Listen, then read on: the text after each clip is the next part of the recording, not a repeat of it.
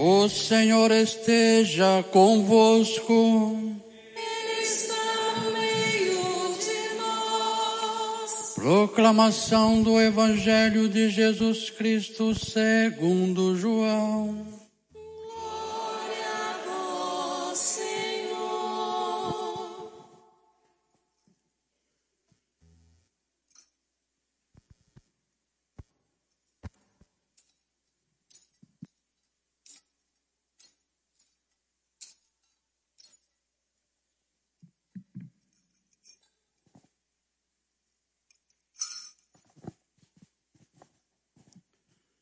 No último dia da festa, o dia mais solene, Jesus em pé proclamou em alta voz: Se alguém tem sede, venha a mim e beba. Aquele que crê em mim, conforme diz a Escritura, rios de águas vivas jorrarão no seu interior. Jesus falava do Espírito que devia receber os que tivessem fé nele, pois ainda não tinha sido dada o Espírito, porque Jesus ainda não tinha sido glorificado. Palavra da salvação. Glória a vós, Senhor.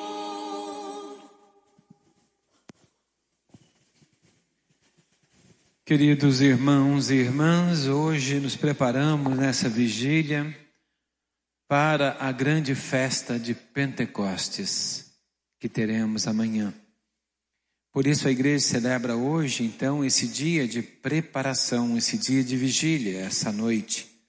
Uma noite de vigília para o dia de Pentecostes. Uma noite em preparação para esse grande momento em que Jesus mesmo, antes da ascensão, nos falava da importância da vinda do Espírito Santo. Como é importante que ele venha o Consolador. É Ele que vai nos direcionar e nos conduzir a esse amor de Deus e fazer-nos compreender aquilo que o mundo não consegue compreender. A festa de Pentecostes é uma festa muito antiga. Mas a gente pensa, por que, que Jesus escolheu logo a festa de Pentecostes para mandar o Espírito Santo? Porque a festa já existia antes. A festa de Pentecostes significa 50 dias, a palavra Pentecostes, como nós já sabemos. Mas 50 dias do quê? 50 dias da Páscoa. Quando os judeus saíram do Egito com Moisés, atravessaram o Mar Vermelho, depois de 50 dias ao pé da montanha sagrada, do Monte Sinai, o povo se acampou e Moisés subiu a montanha. E lá Deus deu a Moisés os dez mandamentos, a lei. Porque o povo andava perdido, não sabia para onde caminhar. Então Deus dá um direcionamento, a lei, os dez mandamentos, a Moisés. Então, esse dia de Pentecostes ficou marcado, esses 50 dias, como o dia da lei. O dia em que recebemos o direcionamento de Deus, a lei de Deus. Para que nós possamos, de fato, andar no caminho certo. Seguindo a lei de Deus, nós sabemos, porque Deus conhece os nossos corações, sabe o que é melhor para nós. E Deus quer nos direcionar para o que é bom e muitas vezes nos desviar daquilo que é ruim. Muitas vezes nem nós percebemos o que é ruim para nós, infelizmente. Às vezes agimos como criança. Quantas vezes você, como pai e mãe, tem que alertar o filho para não colocar a mão no fogo quando ele é pequeno, não entende, para ele não colocar o dedo na tomada, para ele não colocar no meio a mão em um inseto ou um bicho perigoso. A gente sempre alerta o filho para ter consciência disso. Porque nem sempre a criança tem consciência do perigo e, e daquilo que está certo ou errado. E os pais têm essa função de falar: isso pode, isso não pode, isso está errado, não faça isso. E é isso que Deus quer falar para nós nessa lei. Mostrar para nós o direcionamento, um caminho a seguir. Nos livrar dos perigos que muitas vezes nós estamos sujeitos nessa vida. E muitas vezes nós nem percebemos. Depois de um certo tempo de vida, de caminhada, né, na nossa vida, do amadurecimento da nossa vida, nós percebemos que, nossa, tanta coisa se eu pudesse fazer diferente, eu faria na minha vida. Eu não faria aquilo, ou faria isso. Eu mudaria muita coisa na minha vida, eu direcionaria minha vida para outras coisas. Então é justamente isso que Deus não quer que a gente cometa esses erros, que muitas vezes no passado cometemos, e só mais tarde nós vamos perceber. E muitas vezes, quando a gente vê um mandamento de Deus, a gente não percebe, a gente não entende que está errado. Tem tanta gente falar, ah, para mim isso não é pecado. Mas não está para nós questionarmos, é para seguir o que Deus nos mostra, porque Deus sabe de fato aquilo que me faz mal. A gente nem sempre sabe aquilo que nos faz mal. Então, por isso as normas, as leis, por isso eles comemoravam tanto, fizeram uma festa especial para comemorar esse dia que Deus deu para eles, a lei. E é justamente esse dia da lei, que Deus deu a lei, que era o dia de Pentecoste, a festa de Pentecoste, que os judeus celebravam, que Jesus escolheu para nesse dia mandar de novo agora uma nova lei, um novo mandamento, o mandamento do amor. Um novo direcionamento, o direcionamento do Espírito Santo em nossa vida. Por isso nós fazemos, Jesus mandou o Espírito Santo no dia de Pentecoste. E é no dia de Pentecoste que começamos a caminhar como igreja, como povo de Deus, um novo povo de Deus, que não está mais ligado com o sangue da genética, né? Aquele povo específico, mas agora todos somos chamados a pertencer ao povo de Deus, através da unidade do Espírito Santo. E nesse dia de Pentecoste, o Espírito Santo é derramado sobre nós. É isso que amanhã vamos celebrar e pedir e festejar. Essa graça do Espírito Santo derramado, como diz na figura do Salmo, como óleo que é derramado na cabeça de Arão, escorre por sua barba e vai até as suas vestes e atinge até os seus membros. Assim também é a unção do Espírito em nós, esse dia de Pentecoste. Jesus é a cabeça a qual é derramado esse óleo, esse e esse óleo é espalhado para todo o seu corpo, todos os seus membros, que somos nós. Então, nesse dia de Pentecostes, o Espírito Santo é derramado em todos nós. O seu amor é derramado em nosso coração. Lembra que quando Jesus foi batizado e Deus disse: Esse é meu filho amado, no qual eu coloco todo o meu amor. Naquele momento, Deus derrama em Jesus todo o seu amor, através da figura do Espírito Santo que pairava sobre ele. Ali Deus derramava nele todo o seu amor. E é isso que Deus faz conosco. No dia do nosso batismo, no dia que recebemos o Espírito Santo, no dia de Pentecostes, renovamos então esse dia, o dia do nosso batismo, o dia do derramamento do Espírito Santo.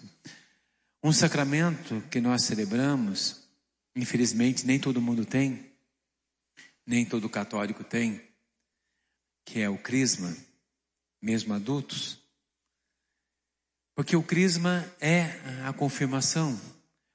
Porque com o batismo nós nos tornamos né, filhos de Deus, recebemos a graça do Espírito em nós, somos ungidos também no dia do nosso batismo, para seguir a missão do Cristo.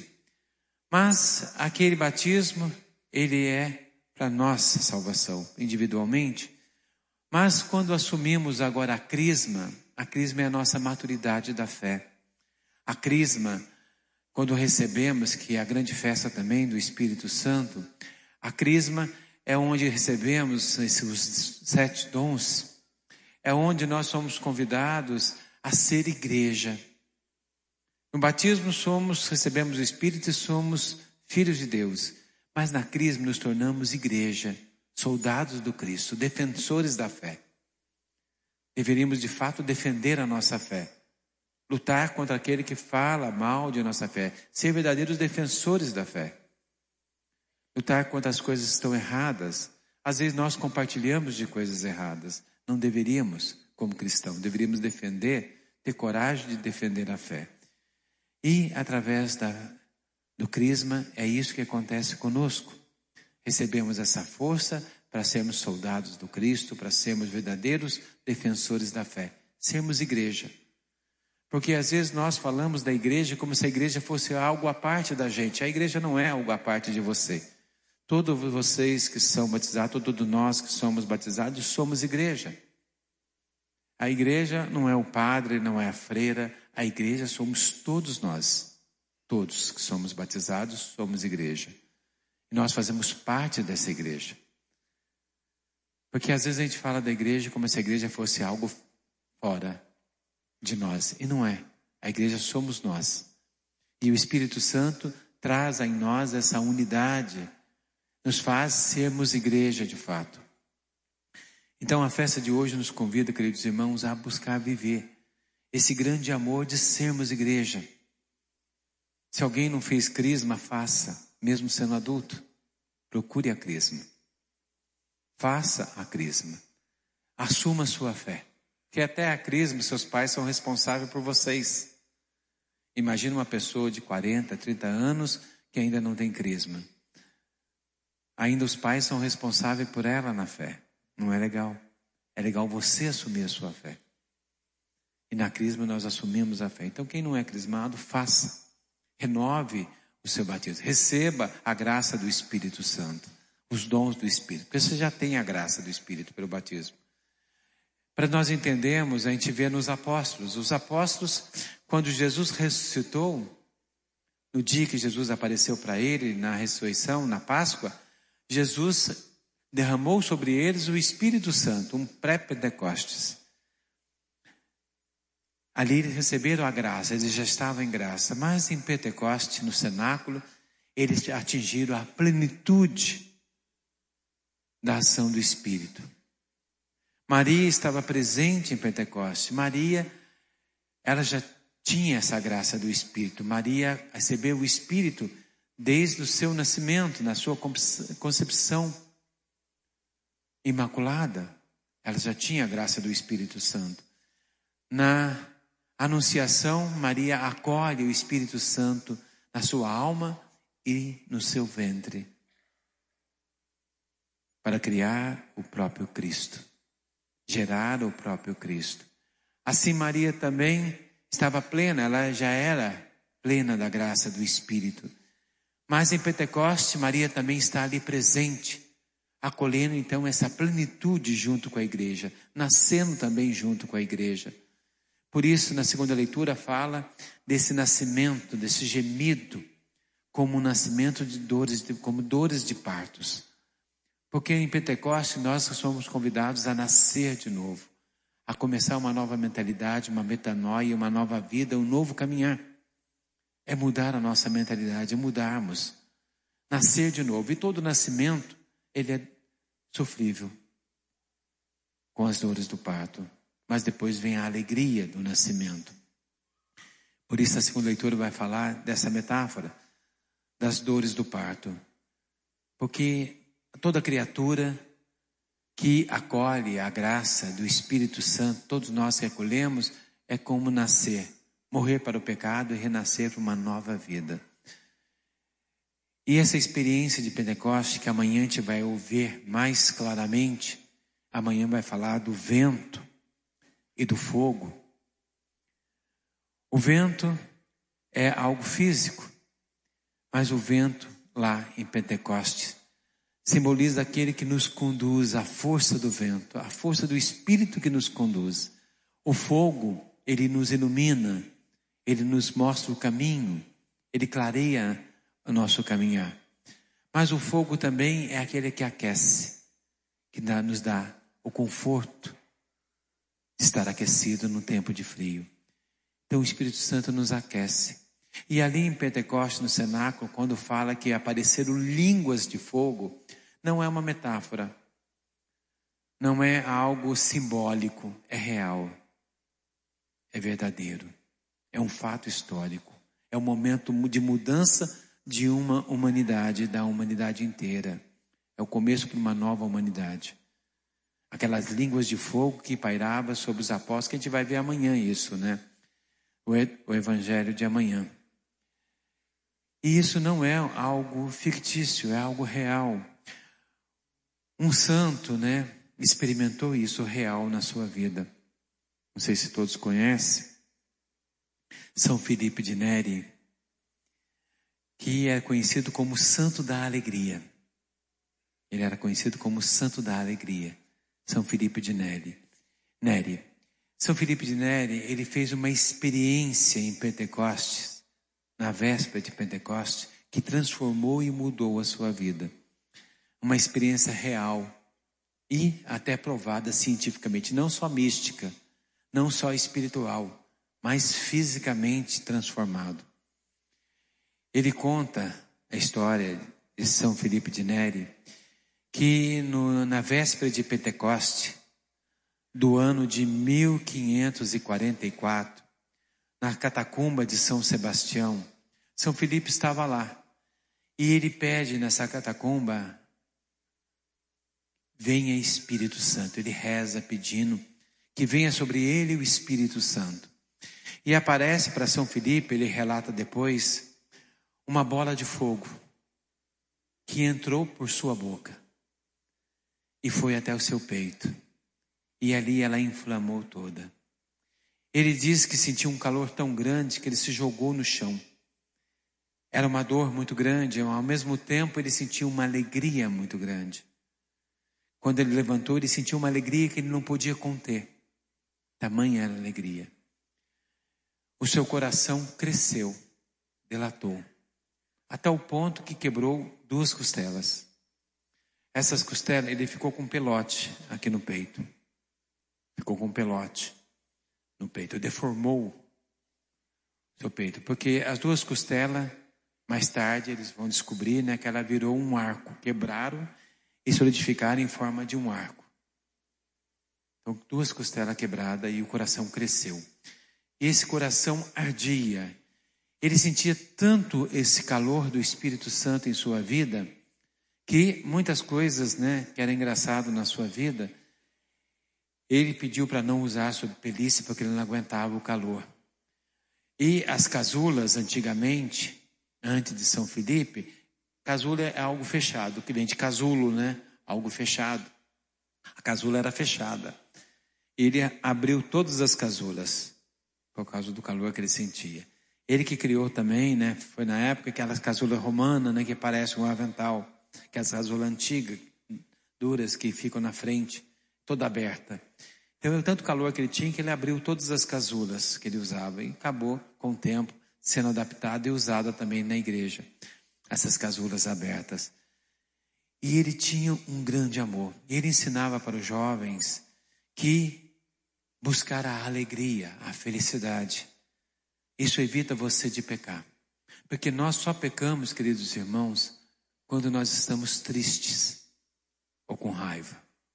Quando você está alegre, percebe? Quando você está alegre e feliz, você não peca. A gente peca quando a gente está triste. Quando a gente deixa a tristeza entrar em nossos corações. Então, São Felipe dizia aos jovens: buscam a alegria, assim vocês vão fugir do pecado, do erro. E quando ele morreu e foi exumado, seu, foi fazendo a autópsia do seu corpo, quando abriram o corpo dele, o coração realmente, fisicamente é comprovado em documento, né? Ele tinha um coração muito grande e duas costelas quebradas que formavam um arco. Algo, um milagre tão grande que passou a esfera só espiritual, mística e passou até para o físico. Então ele tinha realmente um coração muito grande. Tamanho era o amor e a alegria de Deus em sua vida, a alegria que não se acaba. E é justamente isso que nós queremos receber amanhã. Essa alegria. Essa alegria que nada pode nos tirar. Uma alegria imensa. Por isso amanhã nós vamos com fervor, hoje já pedimos, nos preparamos para acolher o Espírito Santo em nós, renovar o Espírito Santo. Nós já temos a graça do Espírito em nós. Amanhã a gente quer comemorar e renovar esse Espírito em nós. Renovar esse amor de Deus derramado em nossos corações. Por isso, queridos irmãos, confiante nesse grande amor de Deus, convido a todos a ficarmos de pé. E levar